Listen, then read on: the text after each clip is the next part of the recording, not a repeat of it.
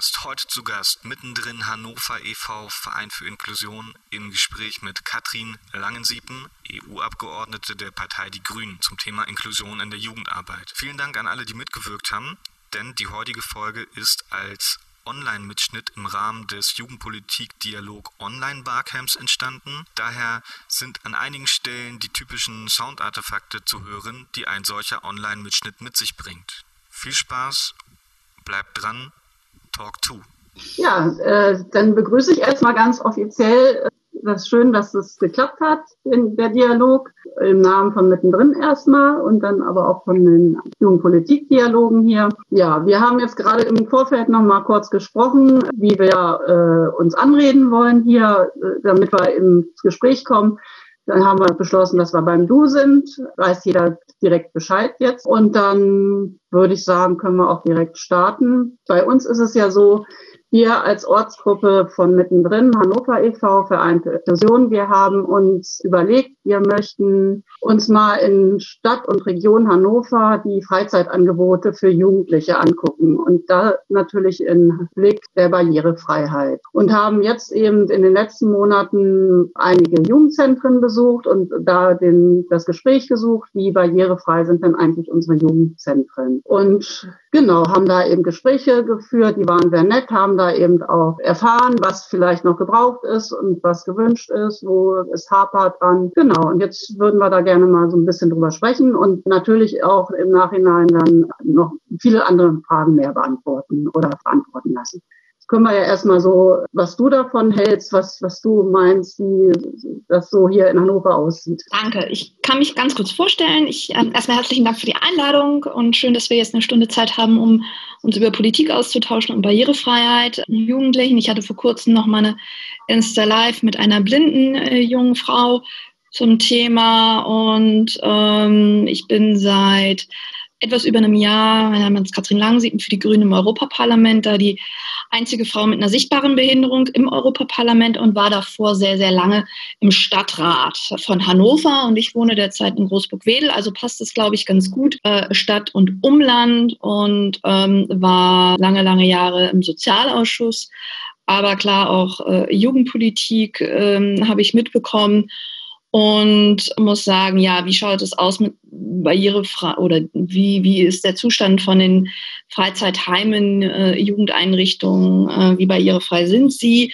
Zum einen, also wenn es ein öffentliches Gebäude ist, ähm, ist es laut Gesetz, sind die Stadtverwaltungen oder ist man dazu verpflichtet, diese Gebäude barrierefrei zu gestalten. So, barrierefrei ähm, ist immer so ein, so ein Begriff aus meiner Sicht, der immer sehr schnell irgendwie fällt. Und dann glaubt man, naja, barrierefrei, das ist dann, dass ein Rolli reinkommt und fertig, so Rampe ran und gut ist. Und dann haben wir ja Gott sei Dank das Problem erledigt, aber äh, das ist ja nicht so. Ähm, wenn wir über Barrierefreiheit reden, reden wir auch, wie ist der Zugang zu, äh, für blinde Jugendliche? Haben wir irgendwie so, ein, so eine Leitlinie, wo man mit dem Blindenstock dran äh, lang kann? Kann mein Hund mit? Zum Beispiel. Wie sind Angebote gestaltet? Leichte Sprache, da haben wir im Stadtrat immer für gekämpft, dass die Informationen in leichter Sprache sind. Das ist alles kein Selbstverständnis. Ähm, und denke ich, dass es hier und da, dass wir in vielen Bereichen da schon mal auf einem guten Weg sind. Aber Kritik äh, ist da ja auch laut und deutlich. Sonst hätten wir ja auch diese Veranstaltung nicht, ähm, dass eben auch noch sehr viel fehlt. So, wie, wenn ich 15 bin, bin ein Mensch mit einer Behinderung, ja, wo kann ich irgendwie mich mit Leuten treffen? Und äh, muss nicht Sorge haben, dass man mich vielleicht nicht versteht oder dass ich nicht durch die Tür komme. Da passiert bautechnisch, haben wir im Haushalt beschlossen, ähm, passiert schon einiges und Bauen beziehungsweise bauliche Veränderungen, ähm, das dauert halt. Sowas ist nicht mal eben zwischen Tür und Angel, nur weil wir gestern die Gelder beschlossen haben, zack, hast du morgen ein neues Jugendzentrum, sondern wie zum Beispiel Allerweg in Linden, das Familienzentrum. Das war ja auch ein unendlicher Akt. Äh, Freizeitheim Dören. Das, das dauert halt und es nervt. Und da finde ich aber auch Kritik berechtigt, weil diese Forderungen und Beschlüsse und Gesetze sind nicht neu.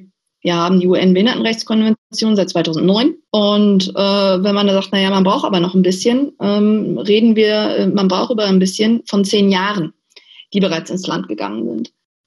Und äh, würde ich sagen, es passiert auf Stadtebene einiges, aber natürlich auch im Umland, Kommunen, ähm, die sich da noch auf den Weg machen. Ja, so in der Art haben wir das auch festgestellt halt. Es auch eben, dass durchaus schon ähm, Jugendliche das Angebot annehmen, aber eben auch, es fehlt eben an Kleinigkeiten halt, oder Kleinigkeiten, aber auch an großen ja. Sachen halt. Eben auch, was auch das Personal angeht und, ähm, und eben, was uns auch aufgefallen ist, ist eben auch, dass das Angebot halt mehr nach außen getragen werden sollte halt, ähm, dass es eben auch für alle offen ist weil das ist ja auch nochmal das nächste Thema, dass eben Eltern mit Kindern, Jugendlichen, die eine Behinderung haben, auch das Angebot annehmen können, da reinzugehen halt. Das sollte vielleicht auch nochmal gesagt werden. Genau, also das auch einfach mal, wenn es um Flyer geht, wenn es um Informationsvergabe geht, äh, dass man einfach schreibt, hier, das ist ein rollstuhlgerechter Raum oder es gibt Leute, äh, so meine, meine Wunschvorstellung oder der Idealfall wäre, dass es dann auch mal einen Sozialarbeiter gibt, eine Sozialarbeiterin im Jugendzentrum, die Gebärdensprache kann. Ne? Ähm, das, äh, aber dann sind wir wieder beim Thema Ausbildung. Wie schaut äh, die Ausbildung, ähm, das ist dann das Land Niedersachsen äh, für zuständig, wenn wir Studiengänge, Sozialarbeiterinnen, äh, Studiengänge, Weiterbildung, Fortbildung, wenn wir darüber sprechen, ähm, dass es äh, Informationen in leichter Sprache gibt, dass das Personal entsprechend geschult ist, dass wir Hör Gebäude haben mit Hörschleifen, aber auch, dass Menschen, die SozialarbeiterInnen in der Lage sind, zu gebärden. So. Und das muss dann nicht zwingend ähm, auf einer Hochschule, im besten Fall, gelernt werden. Äh, wie schaut es aus mit der Weiterbildung? Wo kann ich bei der Stadt Hannover oder bei der Region Hannover das entsprechend lernen? wie, sind, wie barrierefrei sind unsere Webseiten. Äh, wir haben auf europäischer Ebene die Verpflichtung, das ist der Accessibility Act, also die Vereinbarung zur Zugänglichkeit, zur Barrierefreiheit, dass alle Webseiten entsprechend barrierefrei sein müssen. Und da müssen sich jetzt die Mitgliedstaaten sind verpflichtet, das umzusetzen. So, gibt es auch mal eine Info-Website des Freizeitheims, äh, in leichter Sprache. Sind die Schriftgrößen entsprechend angepasst? Das sind, wie du gesagt hast, so kleine Geschichten vielleicht, aber total wichtige Punkte, an die man bei Barrierefreiheit nicht immer denkt. Vielleicht kann man auch mal fragen, ähm, also das, was mich ja interessiert, in der Stadt Hannover hatten wir, bin 2011 in den Stadtrat gewählt worden und ich bin politisch oder habe mich dafür entschieden, politisch aktiv zu werden, weil ich gemerkt habe, okay, aufgrund meiner Behinderung äh, werde ich in unterschiedlichen Bereichen diskriminiert. Ich bekomme vielleicht keine Arbeit. Ja, kann man sagen, das liegt an der Behinderung oder liegt es an der Ausbildung oder liegt es an einer schlechten Bewerbung, die ich vielleicht geschrieben habe. Aber ähm, wie schaut politische Teilhabe für Menschen mit Behinderung aus? Das finde ich vielleicht auch ganz spannend. Warum möchte ich mich, was sind die Gründe, dass man sich politisch, parteipolitisch oder auch NGO-politisch ähm, dass man da aktiv ist, in der Schule oder halt auch nicht und was ist dann der Grund.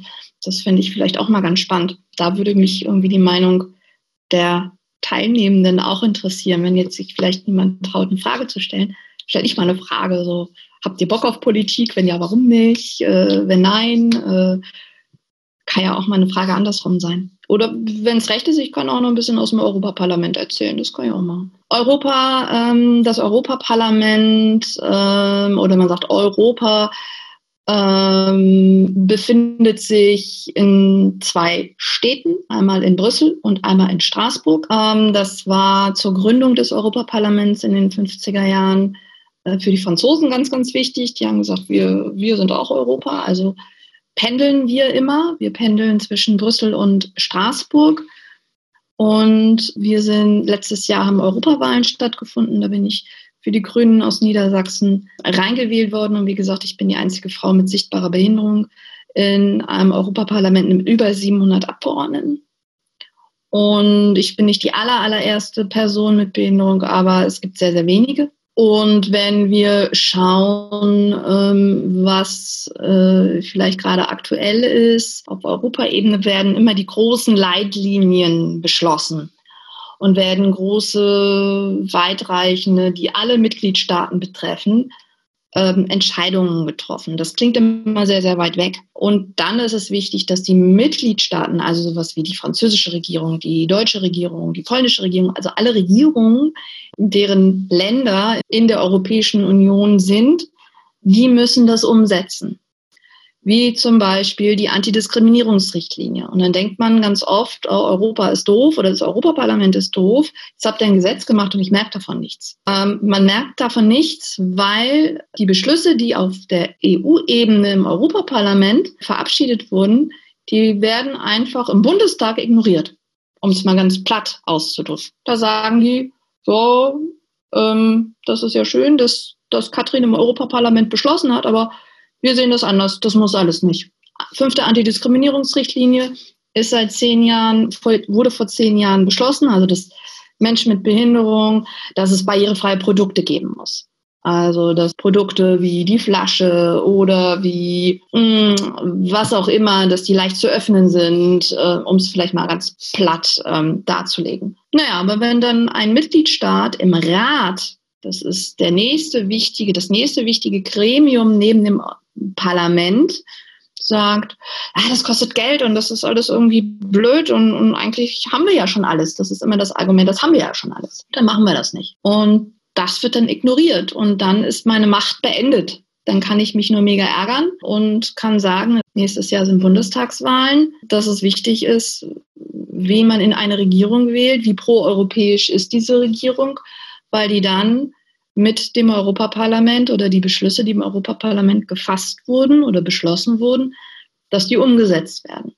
Ich arbeite gerade ganz konkret an der neuen Behindertenstrategie.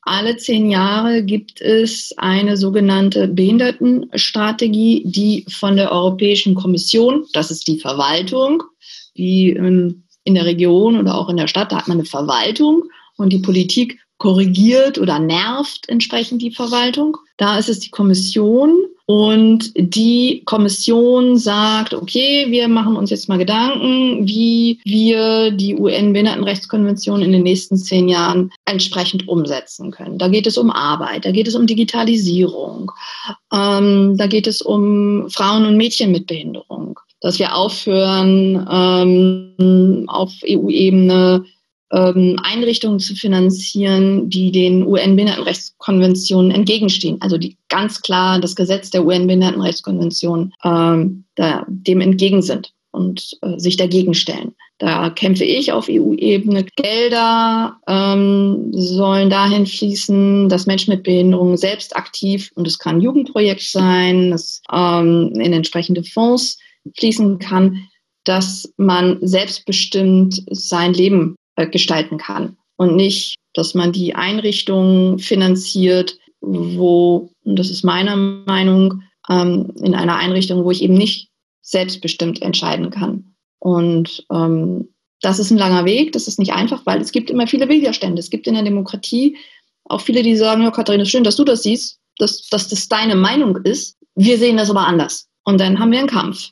Und dann habe ich eine politische Auseinandersetzung.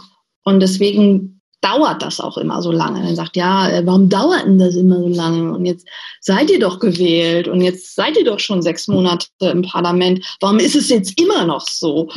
Wenn man sage, ja, das geht eben nicht von heute auf morgen. Das ist so wie in, in einer Großfamilie. Der eine will ans Meer, der andere will in die Berge. Und wie entscheidet man sich? Und Demokratie ist da halt äh, schwierig, um es mal sehr einfach auszudrücken, aber total wichtig. Und das ist gerade so mein, mein Feld, an, auf dem ich arbeite, dass wir eine gute neue Strategie be bekommen. Und da bin ich mal gespannt, was mir die Verwaltung vorlegen wird. Ähm, da kenne ich den Entwurf noch nicht. Und im besten Fall werden wir das nächstes Jahr im Februar im Parlament abstimmen. Also es sind immer lange Wege. Und dadurch, dass ich die Einzige bin, ja, das ist alles, klingt vielleicht cool, aber es macht es natürlich auch nicht einfacher, weil du bist eben nur die Einzige. Und deswegen ist es so mein Aufruf, wenn wir wollen, dass nichts, wir als, als Menschen mit Behinderung, wenn wir nicht wollen, dass etwas über uns entschieden wird, dass es irgendwie Menschen ohne Behinderung für uns machen, glaube ich, ist es wichtig, dass wir uns in ganz verschiedenen Ebenen, sei es in der Schule, sei es im Jugendzentrum, sei es in der Politik, sei es im Parlament, immer laut sagen, was, was man scheiße findet und was halt nicht geht. Und das, äh, das ist immer so ein bisschen mein, mein Aufruf, da selbst aktiv zu werden. Aber ich weiß nicht, wie es euch gerade vom Bildschirm geht, wie ihr das seht. Und genau, ich sehe hier gerade, Jasmin hat eine Frage. Und zwar ist es ja so, dass immer noch ein Großteil der Wahlbüros überall in Europa nicht barrierefrei sind. In Hamburg also war es so, dass nur jedes fünfte Wahlbüro barrierefrei war. Woran liegt es, dass das immer noch nicht gesetzlich garantiert ist, dass jeder Mensch das Recht hat, zur Wahl zu erscheinen? Weil eigentlich müsste das doch garantiert sein, aber es wird nichts getan, wenn dem dann nicht Folge geleistet wird. Genau, das ist so der Klassiker. Ähm, ich bin in irgendeiner alten Schule, denkmalgeschützt, da finden dann Wahlen statt Denkmal versus Barrierefreiheit. Da ist Denkmalschutz ganz, ganz oben. Da darf man am besten gar nichts machen. Das ist, äh, öffentliche Räume müssen barrierefrei sein. Wie gesagt, es dauert. Ähm, es ist auch, naja, wenn da, das niemand braucht, dann müssen wir es ja auch nicht machen. Also wo sind denn aus, aus Sicht der nichtbehinderten Strukturen, sage ich es mal, äh, sehen sie oft die Notwendigkeit nicht ganz oft immer noch das Bild, naja, dann kannst du ja eben Briefwahl machen. Ja, ich finde Briefwahl auch total cool, aber ich möchte selber entscheiden, ob ich da selber am Sonntag zur Wahl gehe oder ob ich Briefwahl mache. Das, das möchte ich entscheiden, das möchte ich nicht, dass das jemand anderes für mich entscheidet. Da, glaube ich, kommen wir zu dem Punkt Sichtbarkeit. Wie sichtbar sind Menschen mit Behinderung in der Gesellschaft? Wie sichtbar sind Menschen, die nicht der Mehrheit, ich nenne es mal der Mehrheitsgesellschaft entsprechen? Und ähm, dann hatten wir natürlich auch ganz das, das lange, lange Problem, dass Menschen, ähm, die unter gesetzlicher Vollbetreuung letztes Jahr zur Europawahl erst geändert worden und das musste eingeklagt werden. Und da gab es ganz lange ähm, die Sichtweise, das muss alles nicht. Man, da spreche ich aus, aus Sicht eines, einer betreffenden Person was mir so rückgemeldet wird, beziehungsweise oft dann so das Argument ist, naja, es sind ja nicht so viele, muss man das extra deretwegen machen. Deutschland hat die UN-Minderheitenrechtskonvention unterschrieben. Ähm, es ist so, dass ich das nicht einklagen kann. Es gibt keine juristische Ebene, wo ich hingehen kann. Ich kann vielleicht zum EuGH am Ende des Tages gehen. Und, und auch die, das Einklagen des Wahlrechts war ein langer Prozess übers, übers ähm, Verfassungsgericht. Aber solche Entscheidungen dauern halt ganz lange. Es ist einfach ganz persönlich gesprochen, Menschen, die ich nicht kenne, ähm, dann bin ich da nicht sensibel für. Ich sehe sie nicht im öffentlichen Raum. Ich sehe keine blinde Tagesschausprecherin. Ich habe in meiner Klasse keine Lehrerin, die im Rollstuhl sitzt. Also in meinem Wahlkampf zum Beispiel habe ich ganz viel Aufklärungsarbeit gemacht. Was ist diese UN-Behindertenrechtskonvention eigentlich?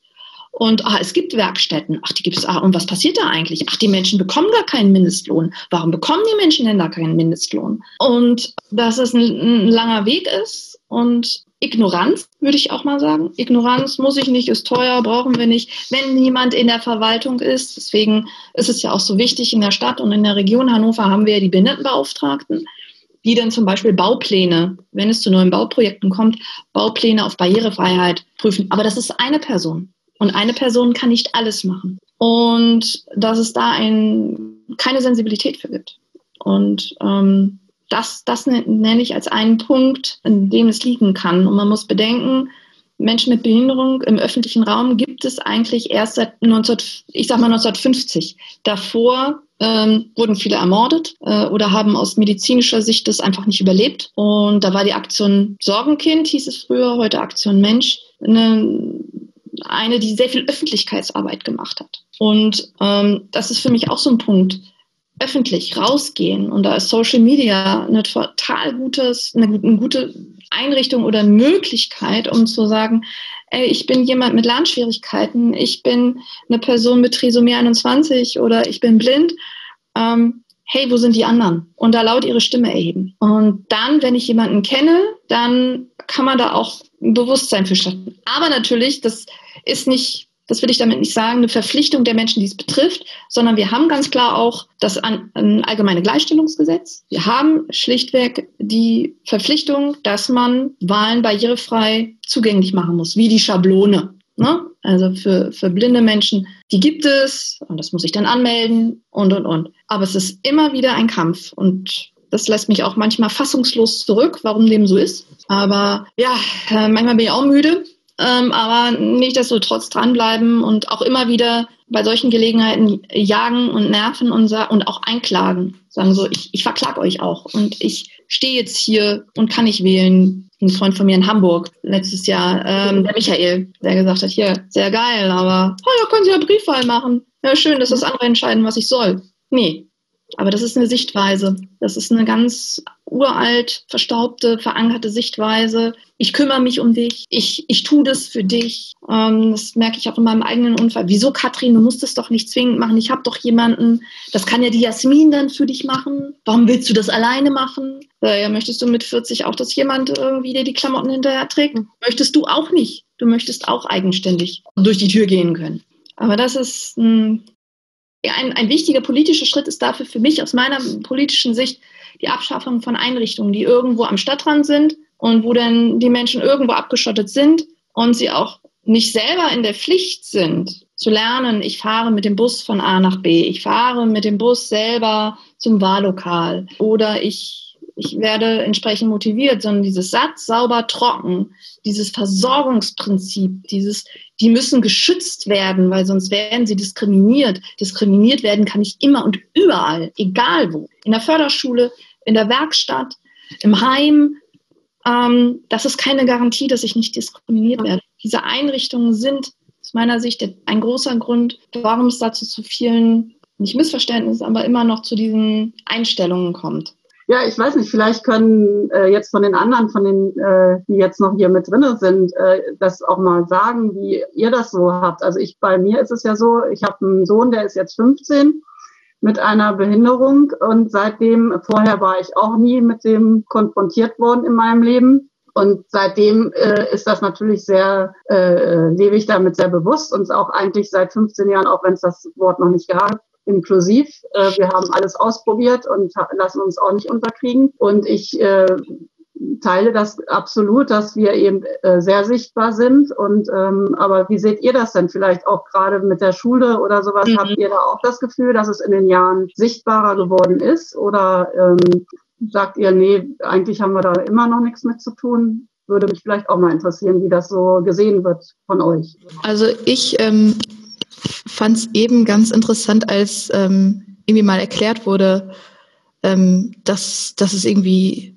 so, was, was alles irgendwie noch nicht barrierefrei ist. Zum Beispiel, als eben angesprochen wurde, glaube ich, ähm, Flaschen aufmachen, würde ich jetzt so gar nicht drauf kommen, dass das irgendwie ein Problem darstellt. Und da merke ich, glaube ich, ja dann auch irgendwie so, wenn man da gar nicht so im Kontakt ist oder so, dass man da sehr viel übersieht und sehr viel für selbstverständlich hält, was eigentlich überhaupt gar nicht selbstverständlich ist. Weil wenn man jetzt mal so drüber nachdenkt, natürlich, es gibt unglaublich viele Sachen oder auch das, was eben mit dem Wahlbüro gesagt wurde, dass, also ja, ich glaube, da ist halt sehr viel Aufklärungsarbeit, die auch unglaublich wichtig ist. Sehr viel Ignoranz irgendwie noch herrscht. Ja, danke. Danke, Marie. Ich würde ja gerade vielleicht ähm, zu sagen, Ignoranz. Ähm, ich, ich würde aus meiner Sicht, ähm, ich bin in der, vielleicht zu mir persönlich, ich bin in der Nichtbehindertenwelt groß geworden. Ich bin in Großburg-Wedel zur Schule gegangen in den 80er Jahren. Der Bruder meiner besten Freundin war mit mir auf der Schule, der äh, Lernschwierigkeiten hatte. Wir waren die einzigen behinderten Kinder in der Schule.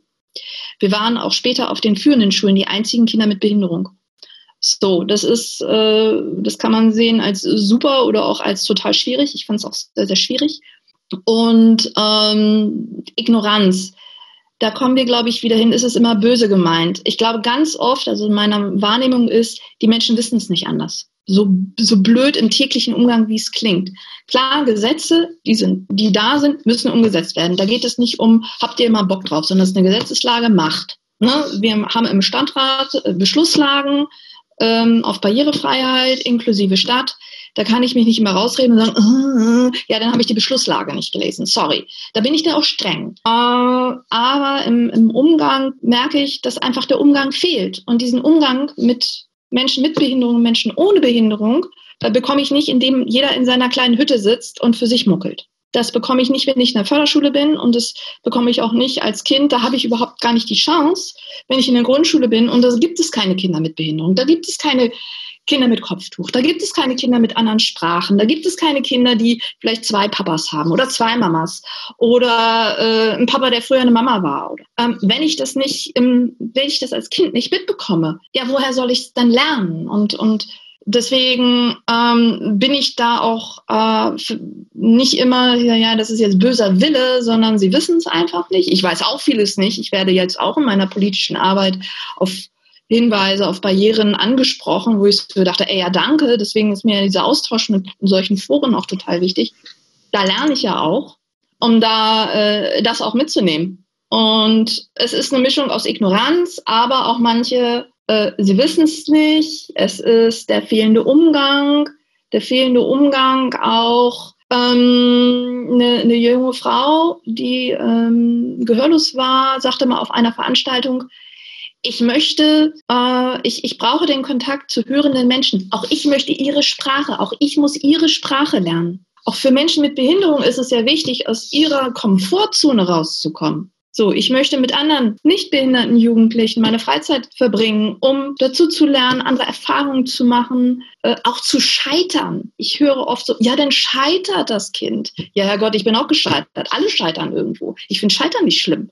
Warum, wo, wo ist ein Problem mit Scheitern? Man fällt auf die Fresse und steht wieder auf. Also, das, das ist auch mit Hürden und Problematiken und auch raus aus der Komfortzone ich werde eben nicht abgeholt mit dem Bulli in die Einrichtung gekarrt, kann da ein bisschen das Runde ins Eckige drehen und dann um 16 Uhr kommt der Bus und fährt mich zurück zu Mama und Papa. Ist eine angenehme Situation. Da muss ich nicht viel für tun. Und ein bisschen Taschengeld kriege ich auch noch, ganz böse.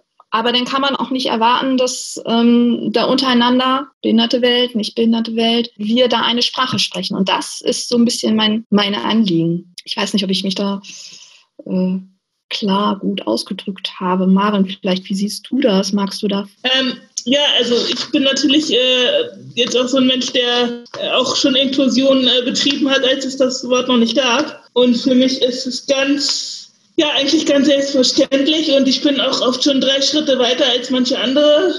Und äh, ja, manchmal frustriert das natürlich auch, aber ich möchte auf keinen Fall irgendwie in eine Gesellschaft äh, kommen, wo ähm, oder in einer Gesellschaft sein, wo das einfach so in Frage gestellt wird oder wo es einfach nicht selbstverständlich ist, immer dabei zu sein. Und äh, dadurch nehme ich einfach an allem teil. So. Also ich mache einfach das, was mich interessiert, wozu ich Lust habe und gucke einfach, dass, dass ich da dabei bin. Frage an, an Maren. Ich weiß nicht ganz persönlich, mh, hm, wie du das empfindest. Ich glaube, so dieses klassische, weil wir beide eine sichtbare Behinderung haben, wir haben ja noch nicht mal über den Umgang und die Barrierefreiheit für Menschen mit nicht sichtbaren Behinderungen, also was wie psychische oder seelische oder ja, ich habe irgendwo ein CI und das sieht man nicht so wirklich, Gehörlosigkeit sieht man nicht sofort. Ähm, hast du das Gefühl, dass so dieses Anstarren oder so diese direkte Diskriminierung, direkte Beleidigung, da denken ja auch immer einige, ich bin irgendwie als Kind dauergehänselt worden. Ich glaube, ich wurde mein ganzes Leben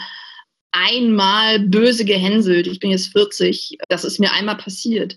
So Diskriminierung, was kann Diskriminierung noch sein? Und, und vielleicht, das würde mich nochmal interessieren, wie, geht es anderen äh, mit einer Behinderung? Aber ich glaube, wir haben ja auch hier Menschen ohne Behinderung, auch Assistentinnen haben wir, glaube ich, hier mit bei. Das fände ich mal ganz interessant, so wie eure Perspektive ist. Ähm, ja, eine interessante Frage auf jeden Fall. Also ich habe als Kind schon, schon Diskriminierung erlebt, einfach irgendwie auch durch andere Kinder, weil es einfach noch nicht so üblich war irgendwie oder noch nicht so, ja, nicht so normal war. Also ich nehme aber schon, schon wahr, dass das auch weniger wird im. Laufe der Jahre. Also weil einfach Menschen im Rollstuhl ähm, schon eher zum, ja, zum Bild dazugehören als noch vor 20 oder 30 Jahren aber als Kind habe ich das ja wohl oft erlebt, dass Leute mich angeglotzt haben oder dass ähm, ich habe auch, auch lustige Situationen erlebt dabei, nämlich irgendwann zum Beispiel hat mich jemand so die ganze Zeit nach mir geguckt, dass er dabei dann gegen Laternenfall gelaufen ist. Und das finde ich dann halt schon wieder sehr charmant irgendwie.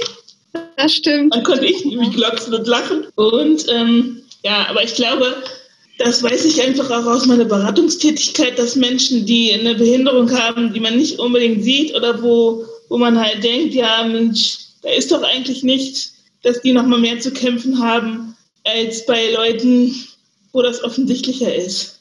Also das, da erlebe ich einfach ganz viel auch Sorge in der Beratung dann, dass die Leute auch oft fragen, wie gehe ich jetzt damit um oder wie, wie kann ich das nachweisen oder wie warum muss ich es überhaupt nachweisen? Was soll das? Und da auch großen mhm. Frust erleben einfach auch. Ne? Und ich breche das dann persönlich immer so ein bisschen runter, indem ich ja auch sage, irgendwie jeder, jeder andere Mensch, auch der keine attestierte Behinderung hat, sage ich mal, hat ja auch so seine Grenzen und Einschränkungen. Und ne, von daher, wenn man das so ein bisschen gesamter betrachtet, haben wir ja alle Dinge, die wir gut können und andere, die wir nicht gut können. Und eine Einschränkung oder eine Behinderung ist auch immer ein Teil, so die Frage, wo behindere ich mich auch selber und wo schränke ich mich selber ein. Ja, ja. Das, das meinte ich, das meinte ich auch so ein bisschen aus der eigenen Komfortzone rauskommen. Ja.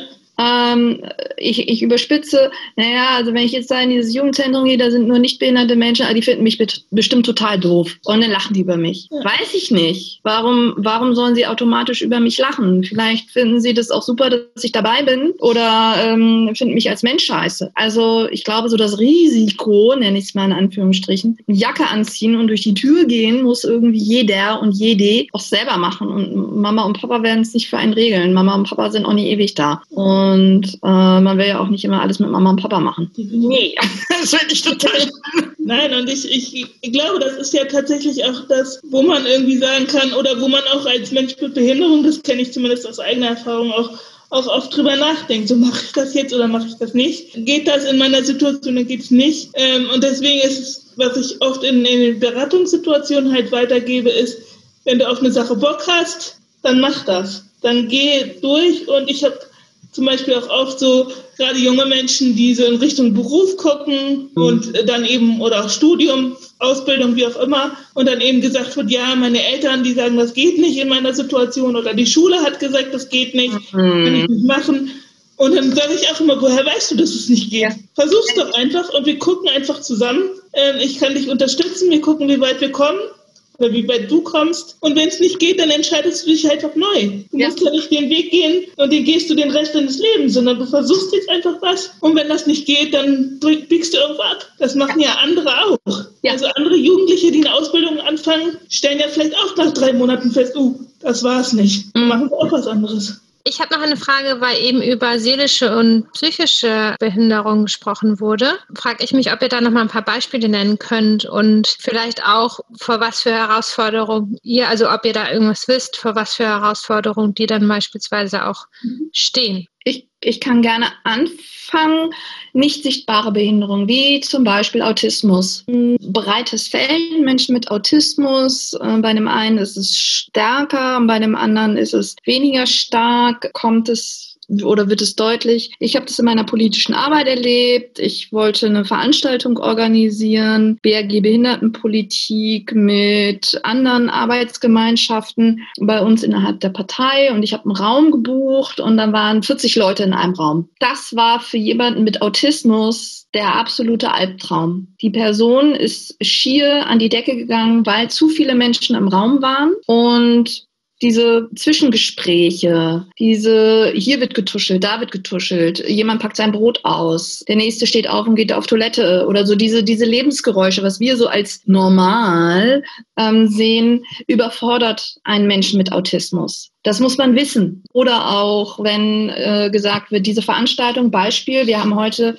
den, das Ziel, wir machen diese Veranstaltung bis 14.30 Uhr. Dann weiß der Mensch mit Autismus, okay, bis 14.30 Uhr geht es. Kann er sich darauf einstellen. Geht diese Veranstaltung bis 14.35 Uhr, ist es für ihn, das hat mal ein Bekannter von mir gesagt, als würde ich auf dem nackten, Pullo, auf dem, auf dem nackten Körper einen Wollpullover haben. Und ich könnte diesen Wollpullover nicht ausziehen. Dass da äh, Vorgaben, auf die er sich einstellt oder sie sich einstellt, nicht eingehalten werden, ist körperlicher Schmerz. Und das muss man dann wissen bei Veranstaltungsplanung, dass man immer genau sagt, okay, das äh, geht jetzt so und so lange, das sind zeitliche Vorgaben, da können Sie sich dran orientieren und dann wissen Sie, ansonsten gehen Sie raus. Ansonsten müssen Sie den Raum verlassen. Dann denkt man immer erstmal, ja, warum rennt der jetzt weg? Der hat sich doch gerade noch gemeldet. Völlig irritierend. Aber als ich das denn wusste, konnte ich das als Veranstaltungsleiterin, konnte ich damit arbeiten. Und dann war mir das klar. Ich habe auch noch ein Beispiel und zwar habe ich in der Beratungssituation noch oft Kontakt mit Menschen, die eine psychische Einschränkung haben. Und das sieht man ja auch erstmal so nicht, sondern das wirkt sich halt bei den Menschen, die es betrifft, auch eher im Verhalten aus. Und ich erlebe gerade da jetzt in Bezug auf die Corona-Situation, um das, um auf das schöne Thema mal zu kommen, auch ganz, äh, ganz krasse Situationen, dass eben Menschen dann auch Schwierigkeiten haben, mit diesen Einschränkungen klarzukommen, wie dass Masken getragen werden von anderen Leuten, aber sowohl auch von, von den Menschen mit einer Einschränkung selber, dass Masken getragen werden müssen, beziehungsweise sie sich halt auch immer rechtfertigen müssen, auch wenn sie eine Maskenbefreiung haben, ähm, dass man ja die Behinderung nicht sieht. Warum kann denn da eine Maskenbefreiung stattfinden? Sowas zum Beispiel ist ganz akut im Moment. Und Menschen, die eh schon ähm, psychische Einschränkungen haben und dann, das heißt dann oft emotional sehr instabil sind, sich dann noch in der Position befinden, dass sie sich rechtfertigen müssen und ja. immer gefragt werden und immer irgendwie äh, das Ganze begründen müssen. Das ist unheimlich anstrengend und sehr, sehr belastend. Also das erlebe ich konkret ganz stark. Ganz kurz noch, ähm, ist in der Schule zum Beispiel, wenn man eben eine Leseschwäche, eine Rechenschwäche hat, auch das äh, sieht man ja erstmal nicht und wird dann von den anderen vielleicht einfach auch als dumm dargestellt und das sind ja so, oder kann irgendwas aus dem Grund nicht richtig lesen oder wie auch immer halt und hat da schon auch die Behinderung dann, ähm, dass man nicht am gesellschaftlichen Leben richtig teilnehmen kann. Dann Jasmin nochmal. Äh, danke nochmal. Und zwar ist es ja so, dass Menschen mit Behinderungen, vor allem Menschen mit körperlichen Behinderungen, immer noch sehr viel öfter obdachlos werden als Menschen ohne Behinderung. Und wenn dann Menschen, also wenn dann behinderte Menschen obdachlos sind, ist es ja auch so, dass sie ganz viele Grundrechte einfach nicht mehr erhalten. Es gab in Hannover vor ein paar Monaten wieder eine Demonstration zu dem Thema, zu dem Umgang mit Obdachlosen während der Corona-Pandemie. Und da hatte mir auch ein Betroffener selbst gesagt, dass sein Rollstuhl seit Monaten kaputt sei, dass er seinen Rollstuhl nicht mehr richtig parken könnte und dass da einfach nichts mehr passiert, dass so die einfachsten Dinge einfach nicht mehr geleistet werden. Wo genau muss man da ansetzen, um dafür zu sorgen, dass auch obdachlose Menschen mit Behinderung immerhin noch gewisse Grundrechte garantiert bekommen? Ähm, das ganze Thema Obdachlosigkeit und Corona. Ähm, einmal, ja, ganz, ganz viele Menschen, da setze ich mich im Europaparlament äh, für ein und, und versuche das sichtbar zu machen, obdachlose Menschen. Das Thema Gesundheit ist Regionsebene. Wenn ich, so ging es ja auch Geflüchteten, ähm, ich weiß, in Großburg-Wedel gab es eine, eine Frau aus Syrien, die nicht laufen konnte, die war auf einen Rollstuhl angewiesen und die hatte keinen und die wurde irgendwie nur getragen. Und das war eine ganz schreckliche Situation. Gesundheit ist Regionsebene, die Regionsverwaltung.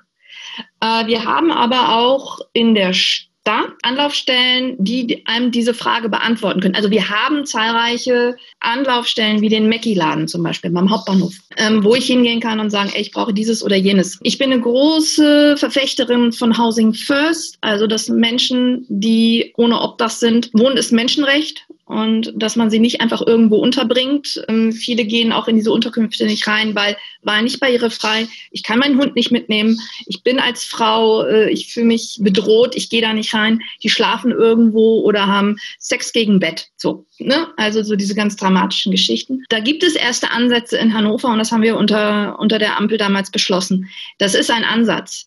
Das ist auch wieder Sichtbarkeit und Paradigmenwechsel. Oder ich würde ganz spontan am Hauptbahnhof zum Mackie-Laden gehen. Asphalt. Äh, wir haben viele vor, am Bahnhof äh, befindende Anlaufstellen, auch für, für Menschen, die drücken, die äh, substituieren. Wir haben eine ganz extreme Drogenszene. Das hat sich in den letzten Jahren wieder verschlimmert. Aber wir haben die Anlaufstellen. Da, das wäre so mein, würde ich auf der Straße angesprochen, würde ich sagen, geh da hin. Und es ist Regionsaufgabe, ähm, da sage ich mal, Hilfe zu leisten. Ähm, darf ich noch kurz? Ja, meine, meine Frage war jetzt ähm, einfach nochmal zum Abschluss, wie wir verbleiben können, wie wir an dem Thema gemeinsam weiterarbeiten können, ob es Möglichkeiten gibt, wie wir uns regelmäßig austauschen können oder wie wir einfach äh, uns da gegenseitig unterstützen können, das Thema voranzubringen. Also ich glaube, solche ähm, Veranstaltungen wie diese digital und die Erfahrung habe ich gemacht, ähm, dass man über die digitale Ebene viel mehr Menschen erreicht als also jemand, der geht nicht los und geht zwingend ähm, ins grüne Zentrum oder macht sich auf. Ähm, wie Schulen, ähm, die geschlossen werden oder auch nicht. Wenn ich Zeit habe, bin ich da. Ich bin jetzt in Hannover. Ich wohne in der Region Hannover. Ich bin jetzt erstmal nicht in Brüssel. Äh, können wir gerne verbleiben, regelmäßige Austauschtermine festzumachen und uns so wie heute für eine Stunde zu treffen. Das ist ja überhaupt keine Hexerei. Ähm, wir können gerne Themen setzen, das fände ich ganz spannend, um, weil das Thema Menschen mit Behinderung ist ja echt ein total weites Feld. Da hast du eine Kommune, da hast du die Landesebene, da hast du die Bundesebene, da hast du Europa, da hast du Bauen, Bildung, äh, Wahlen, Werkstätten, Arbeit. Ich befasse mich sehr stark mit dem Thema Arbeit und Menschen mit Behinderung zum Beispiel. Ich habe einen Bericht geschrieben und kämpfe für den nächsten Haushalt dafür, dass äh, die EU-Gelder nicht in exklusive ähm, Einrichtungen fließen. So.